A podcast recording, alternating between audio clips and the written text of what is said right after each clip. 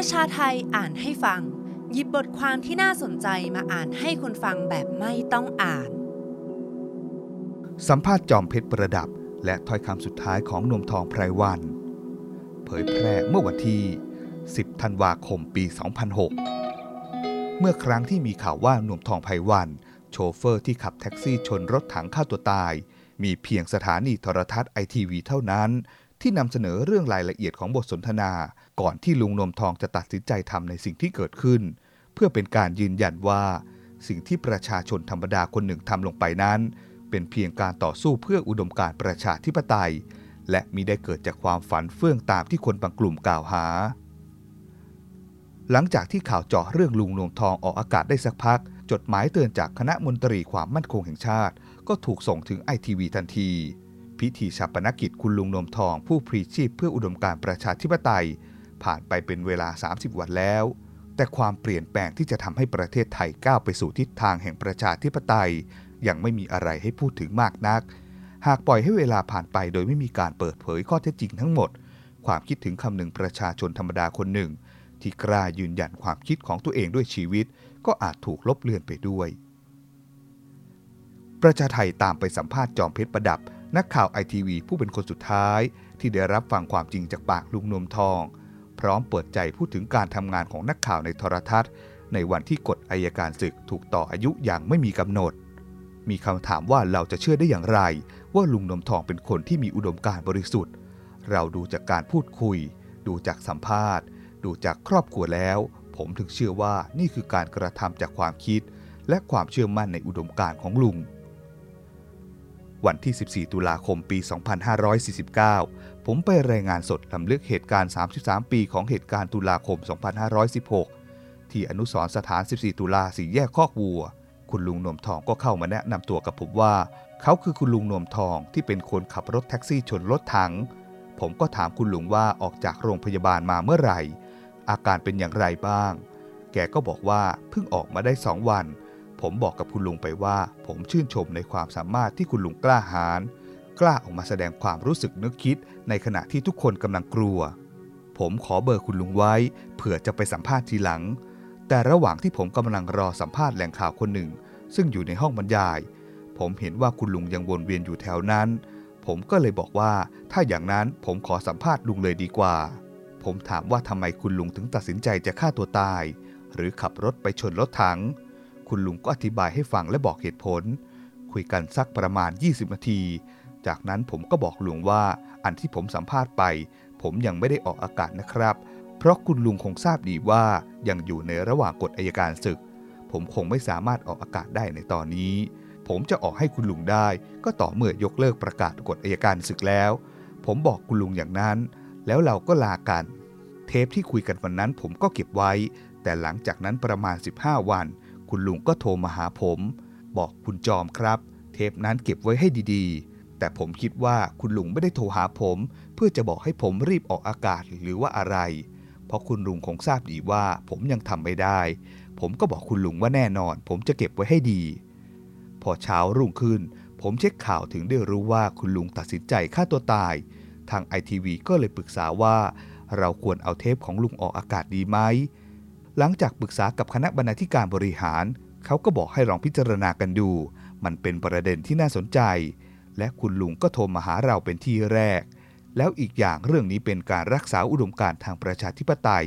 ไม่ได้เกี่ยวข้องกับการปลุกระดม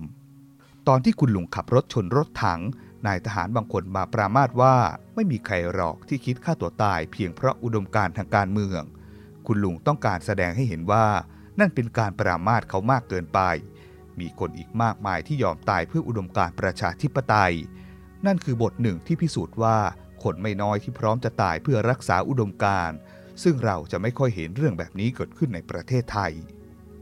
คนลักษณะนี้มีไม่มากในสังคมไทย ทีนี้มีคำถามว่าเราจะเชื่อได้อย่างไร ว่าคุณลุงเป็นคนที่มีอุดมการบริสุทธิ์ เราดูจากคำพูดคุย ดูจากการสัมภาษณ์ ดูจากครอบครัวแล้ว ผมเชื่อว่า นี่คือการกระทำจากความคิด และความเชื่อมั่นในอุดมการณ์ของลุง มากกว่าจะเป็นการจ้างวานจากใคร หรือจะเป็นบุคคลวิกลจริต เมื่อเรามอง เราวิเคราะห์อะไรต่างๆแล้ว ทางไอทีวีก็เลยตกลงปลงใจว่าเราจะออกอากาศ เพราะว่าเราต้องการสะท้อนภาพของคนที่มีความเชื่อมั่น ในลัทธิทางการเมือง และเป็นลัทธิทางการเมืองที่เราก็ต้องการด้วย นั่นคือประชาธิปไตย ต้องบอกก่อนว่าทหารเขาไม่ได้บุกมาปิดไอทีวีแต่มีหนังสือมาเตือนว่าไม่ควรที่จะเผยแพร่ข่าวนี้ หรืออาจจะเผยแพร่ไม่ได้ ในลักษณะของข่าวทั่วไป คือใครทำอะไรที่ไหนอย่างไร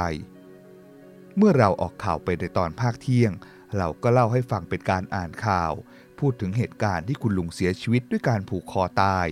จากนั้นเป็นสกู๊ปที่ผมทำขึ้นมา เพื่อจะบอกถึงเหตุผล ซึ่งก็คือคำสัมภาษณ์ของคุณลุงนั่นแหละ ว่าทำไมคุณลุงถึงเลือกที่จะสละชีวิตเพื่อฆ่าตัวตาย จากนั้นพอได้ออกอากาศข่าวเที่ยงเสร็จแล้ว เราก็ออกอากาศอีกทีในช่วงข่าวภาคค่ำคือ6โมงเย็นก็ทำแบบเดียวกัน โดยมีคำบรรยายมากขึ้น แน่นอนว่าอุดมการทางประชาธิปไตยย่อมขัดกับแนวทางของทหารที่ทำรัฐประหารอยู่แล้ว แต่ความตั้งใจหลักๆ ของลุงโนมทอง คือการรักษาอุดมการประชาธิปไตยเอาไว้อย่างแท้จริง เราก็พิจารณาว่า ถ้าเป็นอุดมการที่บริสุทธิ์แบบนี้ เรื่องนี้ก็น่าจะออกได้ และเราก็เป็นที่เดียวที่มีบทสัมภาษณ์ และเป็นที่เดียวที่มีเหตุผลในการฆ่าตัวตายของลุง ว่าเป็นเพราะอะไร ถ้าเอาออกไปแล้ว มันเหมือนเป็นการเปิดข้อเท็จจริงว่า เป้าหมายของลุงคืออะไร คุณลุงไม่ได้ถูกฆาตกรรม คุณลุงไม่ได้เป็นคนสติไม่ดี และคุณลุงไม่ได้ถูกจ้างจากใคร แต่คุณลุงทำด้วยเจตนาของตัวเอง และความสมัครใจที่จะตาย เพราะความต้องการที่จะพิสูจน์ให้เห็นว่า ยังมีคนอย่างลุงคนหนึ่ง ที่ไม่เห็นด้วยกับการปกครองจากการปฏิรูปปฏิวัติ ตรงนั้นคือสิ่งที่เขาต้องการจะบอก นั่นคือว่าอุดมการประชาธิปไตยต้องรักษาไว้ด้วยชีวิต หลังจากที่ข่าวเที่ยงออกไปเราประเมินสถานการณ์แล้วว่า ไม่น่าจะมีอะไรเกิดขึ้น ทหารไม่ได้โทรมา ไม่มีการเตือนว่าไม่ให้ออกอากาศเราก็ไม่น่าจะมีปัญหาอะไร ก็เลยเอามาเสนอตอนข่าวภาคค่ำ แต่พอข่าวภาคค่ำออกไปปุ๊บ มันดูเหมือนว่ากระแสจะแรงขึ้น คนที่ดูมาตั้งแต่ตอนเที่ยง พอตอนค่ำเขาก็ดูอีก เขาก็รู้สึกว่าเรื่องนี้มันแรง พอมันแรงปับ๊บทหารก็ตักเตือน ต้องบอกก่อนว่าทหารเขาไม่ได้บุกมาปิดไอทีวีแต่มีหนังสือมาเตือนว่าไม่ควรเผยแพร่ข่าวนี้ หรืออาจจะเผยแพร่ได้ในลักษณะของข่าวทั่วไป คือใครทำอะไรที่ไหนอย่างไร ตอนที่ทหารเตือนมาข่าวภาคค่ำได้ออกอากาศไปแล้ว เขาจึงเตือนมาไม่ให้เราออกอากาศอีกในช่วงฮอตนิวมันก็เลยไม่มีเนื้อข่าวนี้ออกมาในช่วงฮอตนิวซึ่งที่จริงเราเสนอข่าวนี้ในช่วงฮอตนิวก็ได้ แต่เขาไม่ให้เราเอาบทสัมภาษณ์ของคุณลุงออกอากาศ แต่อาจจะออกเป็นข่าวพิธีการหรือพิธีกรรมก็ได้ ผมไม่ได้ดูหนังสือที่ทหารส่งมา แต่ได้ยินว่ามีการพูดถึงข่าวของคุณลุงนวมทอง ว่าอาจจะนำไปสู่ความขัดแย้ง และความแตกแยก หรือเป็นขบวนการของความไม่สมานฉันท์ของคนในชาติ นั่นก็คือเหตุผลที่ใช้ แต่ถ้าพูดชัดๆ ตรงๆในจดหมาย ผมก็ไม่รู้เหมือนกัน แต่เหตุผลหลักก็คือ เขาอยากให้เกิดความสงบเรียบร้อย ไม่นำไปสู่ความขัดแย้ง อยากให้เกิดความสมานฉันท์ไม่เพิ่มความขัดแย้งในสังคมขึ้นมาอีก หลังจากนั้นไอทีวีก็มีการคุยกันว่ามีการเตือนเกิดขึ้น ก็ขอให้ระมัดระวังในการเสนอข่าว เพราะเขาเองก็ถูกจับตาดูอยู่อย่างเป็นห่วงเหมือนกันว่า เราจะเล่นอะไรต่อ และเราก็กลัวว่าใครจะเอาเรื่องราวของลุงไปประท้วง ไปคัดค้าน หรือไปใช้ประโยชน์อย่างอื่น เราก็ไม่เห็นด้วย เราก็ถือว่าเราทำหน้าที่ของสื่อ ที่บอกถึงคนที่ต้องการจะพิสูจน์ความเชื่อมั่นศรัทธา และยึดมั่นในอุดมการประชาธิปไตยอย่างสมบูรณ์แบบแล้วหลังจากที่มีคำเตือนมาเราก็คิดว่าจบได้ เพราะทำหน้าที่ไปแล้ว ส่วนใครจะเอาเรื่องนี้ไปขยายผลด้านต่างๆ ก็แล้วแต่องค์กรที่เขาจะเอาไปใช้ กฎอายการศึกส่งผลถึงเสรีภาพสื่อแน่ๆ เพราะมันสร้างกรอบขึ้นมาอีกชั้น เพิ่มมาจากกรอบเดิมที่เราใช้เป็นเกณฑ์ในการพิจารณาเสนอข่าวทำให้เราต้องเซ็นเซอร์ตัวเองมากขึ้น ความหลากหลายของความคิดก็อาจจะลดลงกฎอายการศึกในประเทศไทยอาจจะเกิดขึ้นหลายช่วงหลายสถานการณ์ และหลายความเคลื่อนไหว แต่ครั้งนี้แตกต่างไปจากทุกครั้ง ผมไม่ได้มองว่านี่คือความคิดของคนทำสื่อทั้งหมด และการออกกฎอายการศึกในครั้งนี้ ไม่ได้เกิดจากความชอบธรรมร้อยเปอร์เซ็นต์แน่นอน แต่มันอาจจะมีเหตุผลว่าทำไมเราต้องมีกฎอายการศึก เราเห็นวิวัฒนาการความแตกแยกที่สร้างความร้าวฉานแก่สังคมรุนแรงมากขึ้น จนต้องมีการปฏิวัติปฏิรูป เมื่อเราเห็นว่าไม่มีทางอื่น สื่อเองก็มีความเห็นความขัดแย้งเกิดขึ้น เราก็คิดว่าการปฏิรูปเป็นทางออกหนึ่ง ซึ่งมันอาจจะมีทางออกอื่น ทางออกอาจจะมีหลายทาง แต่การแก้วิกฤตความขัดแย้งของคนในชาติ ยังไม่มีวิธีไหนถูกหยิบมาใช้ และมันสายเกินแก้ที่จะหยิบมาใช้ แล้วจู่ๆก็มีคนยื่นทางออกด้วยการปฏิวัติ วงเล็บรัฐประหาร แล้วสื่อควรจะทำอย่างไร ถ้าค้านต่อหรือต่อสู้โดยไม่เห็นด้วยกับวิธีการนี้ แล้วถามว่าปัญหามันจะแก้ไขได้อย่างไร เพราะฉะนั้นส่วนหนึ่งก็จะเห็นใจและเข้าใจถึงการมีอยู่ของกฎอัยการศึก แต่ส่วนหนึ่งเท่านั้นนะครับ ในบางเรื่องราวที่พิจารณาแล้วเห็นว่า ถ้ามันเกิดขึ้นแล้วมันจะยิ่งแตกความสามัคคีมากเกินไป ก็ต้องระวังเหมือนกัน ถ้าถามว่ากฎอัยการศึกมีผลต่อไอทีวีมากไหมก็ต้องบอกว่ามีผลในระดับหนึ่ง เราต้องคิดให้มากขึ้นก่อนจะนำเสนอ แต่ถึงขั้นกลัวจนไม่กล้านำเสนอเลยก็น้อยมาก เหตุการณ์สำคัญสำคัญเราต้องนำเสนออยู่ แต่ถ้าเราไปสัมภาษณ์บุคคลหนึ่ง บุคคลใดที่อาจจะทำให้เกิดความขัดแย้งบานปลายมากขึ้น และเราวิเคราะห์แล้วว่าคนคนนี้เป็นบุคคลที่ไม่ใช่คนกลางจริง ๆ ไม่ใช่คนที่จะนำไปสู่ความสมานฉันท์เราก็อาจพยายามกันออกจากพื้นที่ข่าว เพราะฉะนั้นถ้าถามว่ากฎเอการศึกมีผลอย่างไร มันทำให้เราเลือกคนที่จะสัมภาษณ์ หรือเลือกมุมมองที่จะนำเสนออย่างระมัดระวังมากขึ้น ในการให้น้ำหนักของคนที่จะออกมาพูดในสื่อ ต้องมีการคิดด้วยว่าเราจะให้น้ำหนักแต่ละกลุ่มอย่างไร เพราะความเป็นทีวี เราไม่สามารถเปิดพื้นที่ได้มากขนาดนั้น เราต้องเลือกบุคคลที่คิดว่าน่าจะมีเจตนาที่ไม่ได้ทำเพื่อตัวเอง เราใช้คำว่าน่าจะเท่านั้นนะครับ ในบางแง่มุมเขาก็อาจจะใช่ หรือไม่ใช่ก็ได้ แต่อย่าลืมว่าคนที่ออกมานำเสนอความคิดในเวลานี้ เป็นกลุ่มมากกว่าเป็นบุคคล เมื่อกลายเป็นกลุ่มแล้ว มันก็ต้องมีเรื่องผลประโยชน์เข้ามา แต่จะเป็นผลประโยชน์ของกลุ่ม หรือผลประโยชน์ของตัวเองก็เท่านั้นเห็นได้ชัดว่าวิกฤตที่เกิดขึ้นที่ผ่านมา เรามีความหลากหลายออกมาเรียกร้องมากมาย แต่ละกลุ่มมีเป้าหมายของตัวเอง แน่นอนว่าเป้าหมายบางอันคือการเสริมสร้างประชาธิปไตย แต่บางกลุ่มก็อิงอยู่กับกลุ่มอื่นอีกหลากหลายกลุ่ม และบางกลุ่มไม่ได้สะอาดสะอ้านเสียทีเดียว เราจึงต้องระมัดระวังว่า เราควรจะฟังใครมาก ฟังใครน้อย ให้น้ำหนักใครมาก ให้น้ำหนักใครน้อย โดยดูทั้งเบื้องหน้าเบื้องหลัง ดูจากผลงานการกระทำในอดีต กลุ่มบางกลุ่มหรือบางคน บางทีเราก็เห็นได้ชัดว่าเขาเองเคยทำในสิ่งที่เขาด่าคนอื่นนั่นแหละ แล้วเราจะให้น้ำหนักเขาสักกี่เปอร์เซ็นต์ ในหน้าจอทีวีมีอยู่ร้อยเปอร์เซ็นต์เราจะให้เขา 50%เลยเหรอ ก็คงไม่ แต่อาจจะให้ 2 หรือ 3 ก็พอ ให้มันเกิดความหลากหลายทางความคิดเห็น แต่กลุ่มที่มีความน่าเชื่อถือ เราอาจให้สัก 20-30%นี่คือกฎเกณฑ์เฉลี่ยเพื่อให้น้ำหนักของ ITV ในกรณีของลุงนวมทอง สิ่งที่เราคิดก่อนนำเสนอก็คือ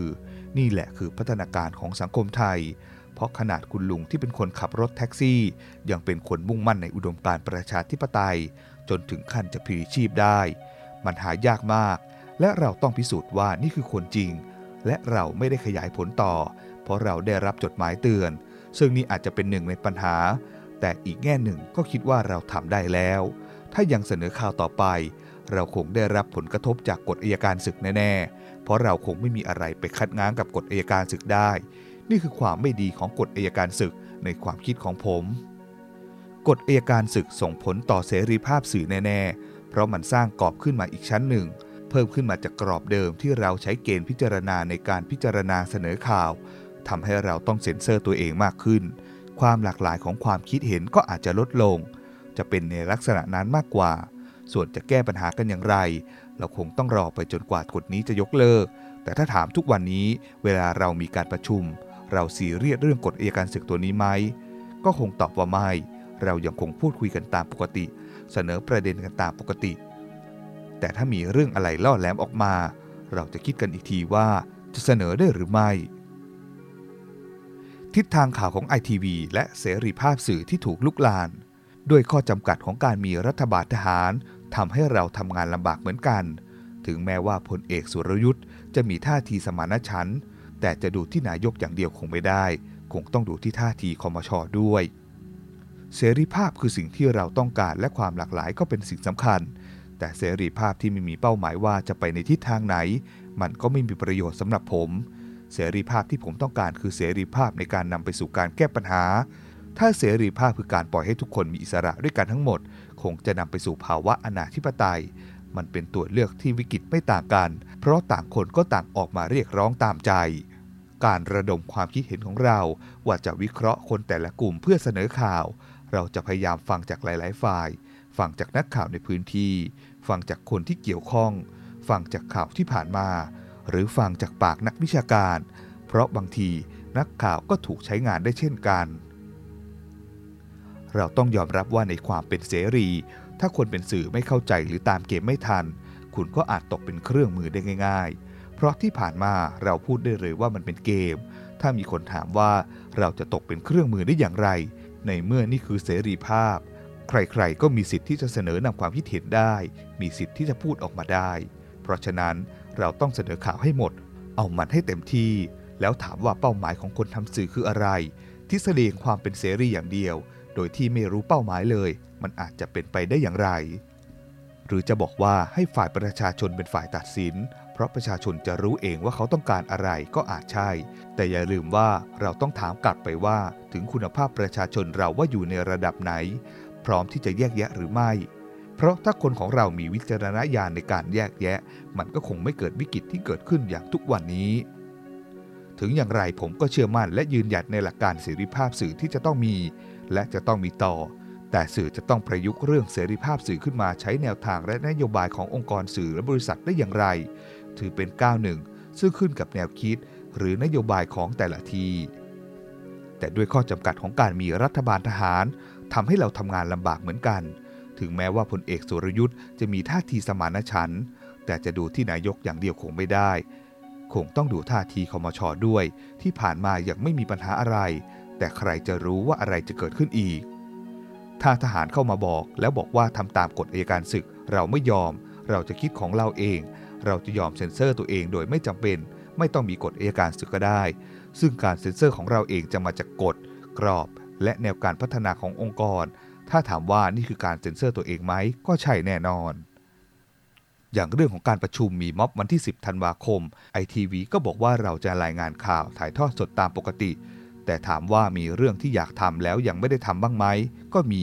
ง่ายๆ คือเรื่องปัญหาการทุจริตในแวดวงทหาร อย่างงบประมาณที่ถูกส่งไปแก้ปัญหาภาคใต้ มันมีเรื่องไม่โปร่งใสเยอะมาก แต่ยังไม่มีใครยิงประเด็นนี้ขึ้นมา เพราะมันดำเนินการตั้งแต่รัฐบาลชุดที่แล้วจนถึงรัฐบาลชุดนี้ แต่ยังไม่มีโอกาสทำเพราะติดเรื่องกฎเอการศึกนี่แหละบรรยากาศของการทำงานในไอทีวีโดยรวมยังเหมือนเดิม แต่ผมยังคิดว่าจะทำเรื่องคอร์รัปชันในแวดวงทหารคงต้องเลื่อนไปก่อน เรื่องของปัญหาภาคใต้ เรายังมีปัญหาเรื่องการขาดเอกภาพ แต่เราไม่เคยคุยกันมาก่อนเลยว่าจะทำยังไงกันต่อทำไมเรื่องความมั่นคงมันถึงได้แย่ขนาดนี้ ซึ่งเรายัางพูดไม่ได้ผ่านสื่อตอนนี้ หรือปัญหาเรื่องการเอาทหารไปมีบทบาทในส่วนต่างๆ ก็ควรมีการเปิดเวทีให้พูดถึงอย่างจริงจัง เพื่อให้ประชาชนรู้ว่ามันมีข้อดีหรือไม่ดีอย่างไร แต่ถ้าเราจะพูดผ่านสื่อก็คงลำบาก ที่ผ่านมาไอทีวีเกิดจากพลังประชาชน แต่พอถูกผลักเข้าสู่ระบบราชการ ก็กลายเป็นปัญหาเรื้อรังกันมาถึงทุกวันนี้ กลายเป็นตัวสกัดกั้นไม่ให้ไอทีวีพัฒนาไปได้ และเปิดช่องให้ใครต่อใคร เข้ามาตักตวงแสวงหาผลประโยชน์ พอได้ประโยชน์แล้วก็ถอยไป อย่างที่เห็นเห็นกันอยู่ เพราะฉะนั้นคนในไอทีวีก็เลยชาชินกับไอเรื่องพวกนี้อยู่ส่วนหนึ่งเหมือนกัน อันที่จริงเราไม่ถึงกับชาชิน แต่มันไม่มีความแน่นอน ไม่มีเป้าหมายอะไรชัดเจน แต่เราต้องการเป้าหมายที่ชัดเจนจากไอทีวีว่าจะเอาอย่างไร เราต้องให้อะไรแก่สังคม ในความคิดของคนทำงาน เราต้องการอย่างนั้น แต่เมื่อมีการเปลี่ยนเจ้าของเปลี่ยนนโยบาย เปลี่ยนผู้ถือหุ้น มันก็ทำให้เราต้องเปลี่ยนทิศทางการทำงานอย่างเมื่อก่อนเวลาบอกสัดส่วนว่าการนำเสนอสาระกับบันเทิงคือ 70-30 พอครั้งต่อมาคนที่ซื้อหุ้นใหม่บอกว่า 60-40 พอนโยบายเปลี่ยนเราก็ต้องเปลี่ยนไปตามด้วยเลยกลายเป็นว่าแล้วแต่ผู้ถือหุ้นใหญ่ แล้วแต่ใครจะเข้ามาซื้อ พอซื้อเสร็จแล้วจะให้ทำอย่างไร เราก็ต้องไปตามอย่างนั้น มันเป็นปัญหาเรื่องการคุกคามสื่อด้วยทุนที่เห็นชัดเจนที่สุด ภาพของทีวีที่ผมเห็นในบ้านเราทุกวันนี้ เป็นทีวีที่เกิดขึ้นเพื่อผลประโยชน์เป็นหลัก การที่จะทำให้ทีวีเป็นสื่อสาธารณะอย่างแท้จริงได้ คงต้องขอแรงให้สังคมช่วยกันสนับสนุน มันถึงจะอยู่ได้ อย่างในต่างประเทศ ทีวีสาธารณะเขาอยู่ได้ เพราะเขามีทางเลือกที่หลากหลายกว่าเรา ถ้าคุณอยากดูรายการทีวีที่มีสาระ ให้ความจะลงใจ คุณเลือกได้ว่าคุณจะดูช่องนี้ ในขณะเดียวกันถ้าคุณสนใจเรื่องบันเทิงละครหรือเกมโชว์ คุณก็มีตัวเลือกตัวอื่นต่างหากในประเทศไทยเราไม่มีตัวเลือกมากขนาดนั้น ด้วยลักษณะทั่วไป คนเราต้องการความรื่นเริงบันเทิงมากกว่าเรื่องหนักๆ ความนิยมของทีวีนำเสนอรายการบันเทิงก็ย่อมสูงกว่าทีวีสาธารณะ ที่นำเสนอรายการดีๆ แต่จริงจังเพียงอย่างเดียว รายการที่ว่าดีๆ ก็สู้รายการพวกนี้ไม่ได้ ทีวีบ้านเราจึงมีแต่เรื่องประโลมโลกเป็นส่วนมาก ถ้าจะให้ทีวีบ้านเรานำเสนอแต่สิ่งที่มีความรู้ ให้สาระให้ความคิด ก็ต้องถามสังคมก่อนว่า พร้อมที่จะสนับสนุนทีวีประเภทนี้หรือยัง และเรามีอะไรมาชี้วัดความพร้อมนั้น แต่มันไม่ใช่เรื่องของสังคมเพียงอย่างเดียว แต่ต้องมองไปถึงระบบโครงสร้างของรัฐบาลที่ต้องเอื้อให้เกิดเรื่องอย่างนี้ด้วย คนที่อยากทำงานเพื่อสังคม คนที่อยากจะบริจาคเงินเพื่อส่งเสริมสังคมพวกนี้ เขาจะได้รับการลดภาษีให้หรือเปล่า และอะไรที่จะทำให้คนไทยตื่นตัวในเรื่องของการสนับสนุนเรื่องนี้ มันต้องมีการกระตุ้นให้คนในสังคมแบ่งปันกันเสียก่อน ถามว่าเรื่องแบบนี้ผลักดันกันได้ไหมเราว่าน่าจะผลักได้ แต่ผมยังหาคำตอบไม่ได้ว่าควรเริ่มตรงไหนดี แต่พลังประชาชนนี่แหละจะเป็นคำตอบที่ดีที่สุด เพราะเราไม่อาจหวังพึ่งหน่วยงานภาครัฐได้อยู่แล้ว จะทำอย่างไรให้คนไทยคิดว่าต่อไปนี้เราไม่ควรหวังพึ่งภาครัฐ ในหลวงเองก็ยังทรงพูดตลอดว่า อย่าให้รัฐบาลมาแก้ปัญหา แต่ว่าประชาชนต้องจับมือกัน ทีนี้การร่วมมือกันต้องดูด้วยว่า ใครจะมาเป็นแกนให้เรา มันไม่ควรมีหัวคะแนนหรือนักการเมืองมาช่วยพวกเราจับมือ ปัญหาคือเมื่อองค์กรภาคประชาชนรวมตัวได้ถึงจุดหนึ่ง มันจะอ่อนแอลงไปเองเพราะถูกแทรกแซงทางการเมือง ผมคิดว่าภาคประชาชนต้องเข้มแข็งและชัดเจนด้วย เพราะเวลาเราเรียกร้องอะไรขึ้นมา เราต้องการการสนับสนุนจากประชาชน ถ้าประชาชนปล่อยให้การตัดสินใจอยู่กับนักการเมือง เราก็เห็นว่านักการเมืองทำมันจนปลดปี้ได้ทุกครั้ง นอกจากนี้ผมว่ามันต้องรณรงค์เรื่องแรงจูงใจในการขอทุนเข้ามามีส่วนร่วมเกี่ยวข้องด้วย แต่อาจจะไม่ได้เรียกว่าเป็นการแข่งขันทางการตลาด อย่างบริษัทฟอร์ดในสหรัฐอเมริกาให้ทุนที่หนึ่งงบมันสามารถครอบคลุมได้ทั้งสถานีโทรทัศน์เลย แต่ก็เข้าใจว่าที่สหรัฐอเมริกามีแหล่งทุนที่จะสนับสนุนเรื่องเหล่านี้มากกว่าเรา และกลไกต่างๆ มีความโปร่งใสมากกว่า แต่ถามว่าคนไทยทุกวันนี้ต้องเสียภาษีไปแล้ว รู้สึกว่ามันคุ้มค่ากับรายได้ที่เราต้องเสียไหมทั้งทั้งที่เราคิดว่ามันเป็นหน้าที่ที่ต้องทำแต่ระบบตรวจสอบก็ไม่โปร่งใส คนที่เกี่ยวพันกับการตรวจสอบก็หาความเป็นธรรมไม่ได้ เราคงต้องวางระบบกฎหมายให้ชัดเจนกว่านี้ ผมมองว่าถ้าจะให้ไอทีวีเป็นสาธารณะก็ยอมได้ แต่องค์กรภาคประชาชนการันตีให้ชัดเจนพอว่า เราต้องการให้ไอทีวีมีเป้าหมาย เพื่อให้การเป็นสื่อสาธารณะที่ให้สาระความรู้เป็นประโยชน์ต่อสังคมจริงๆไหม ผมเชื่อว่ามันน่าจะเกิดขึ้นได้ และเราก็ต้องการเห็นมันด้วย